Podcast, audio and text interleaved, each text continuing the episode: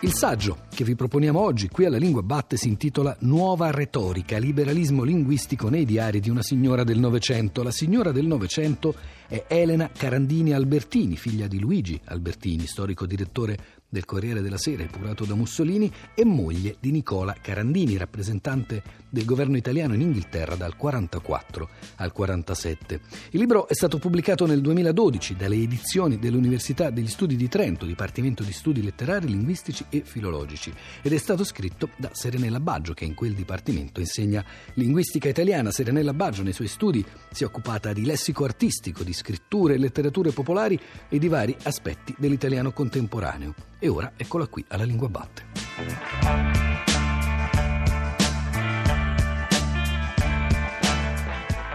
Elena Carandini Albertini nasce nel 1902 muore nel 1992 ed è una donna particolarmente fortunata. Nasce in una famiglia colta, una famiglia della buona borghesia progressista, milanese piemontese. Mm, la cosa che mi ha subito incuriosita nel occuparmi di lei è che mm, ha scritto regolarmente diari dalla sua pubertà fino all'età avanzata e in maniera particolarmente regolare dal 34 all'84 all'89, quindi un, un esercizio quotidiano di scrittura che lei poi ha interpretato con due sentimenti contraddittori, il sentimento di indulgere a un vizio, eh, il mio stupido di arieggiare, la mia piccola mania, i miei scribacchiamenti, la mia assurda vocazione da una parte, quindi qualcosa di cui non riusciva più a fare a meno. Dall'altra parte invece eh, un, un dovere assolto in favore della famiglia, una testimonianza scritta delle vicende che hanno coinvolto la famiglia, eh, non solo le vicende della, della, piccola storia familiare, ma anche le vicende pubbliche in cui eh, il marito, già prima il padre, eh, sono stati protagonisti. Una cosa molto importante è di capire subito, questo è un diario non intimo, questo è un diario quindi molto simile a un libro di famiglia, è un diario in cui lei dice chiaramente che eh, non si può avere sfogo, cioè eh, lo sfogo sarebbe indecente. Quindi è anche un esercizio per una ragazza di buona famiglia, un esercizio alla scrittura controllata, vigilata, eh, insieme anche una palestra di scrittura, perché in fondo eh, le sue sollecitazioni vengono dalla letteratura inglese dell'Ottocento, del Novecento, dai molti diari femminili, dove anche il giorno vuoto, anche il giorno di cui non si sa che cosa raccontare, ha un posto e bisogna dire qualche cosa del giorno vuoto. Al tempo stesso lei vorrebbe che nel suo diarieggiare dovrebbe rimanere un sapore da recuperare a distanza di tempo e quindi lei vorrebbe saper scrivere meglio di quello che fa, mentre la sua scrittura, come vedremo, è molto sciolta e molto piacevole, pur non volendo mai eh, diventare il pezzo di colore, il zeviro eh, di cui lei ha un vero fastidio.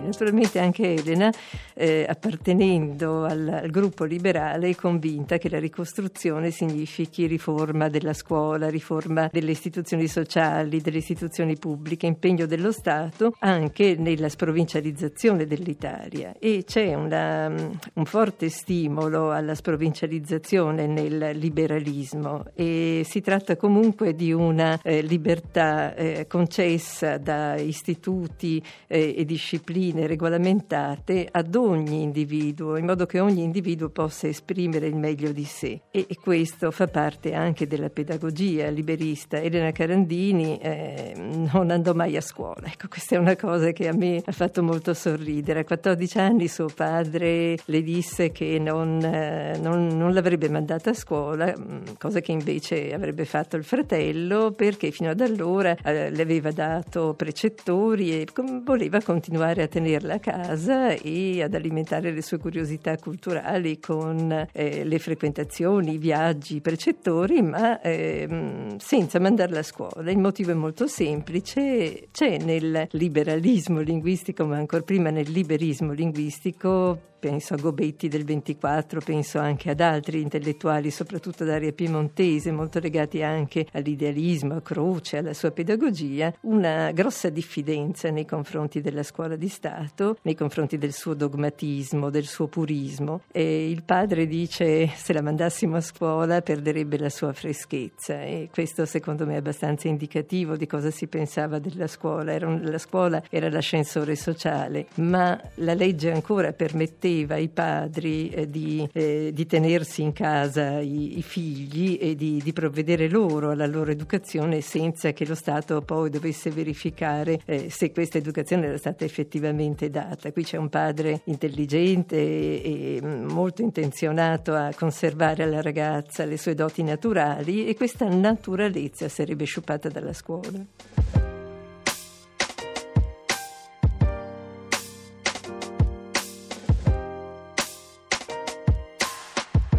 Occupandomi di questo clan Carandini Albertini, dei suoi diari, non è mm, solo Elena che scrive diari, anche se mm, è lei che ci si impegna di più, mi è parso di, di capire che eh, questo clan abbia alcune caratteristiche, eh, direi piuttosto mh, mm, esemplari eh, dal punto di vista sociale, proprio perché eh, rappresenta una, eh, una, varietà di lingua che mh, mm, io metterei eh, al polo opposto di quello che chiamiamo italiano popolare. Questa lingua è una lingua prima di tutto che non soffre di dialettofobia né di xenofobia. È una lingua però anche di classe, è una lingua quindi riservata a chi eh, ha una certa educazione, certi modi, una certa formazione all'interno di cerchie eh, molto affini, molto omogenee e mh, mm, questa lingua è anche una lingua mm, non particolarmente letteraria. Ecco, questo mi ha stupito. Io mi sarei aspettata molta letterarietà, ho trovato invece una lingua media,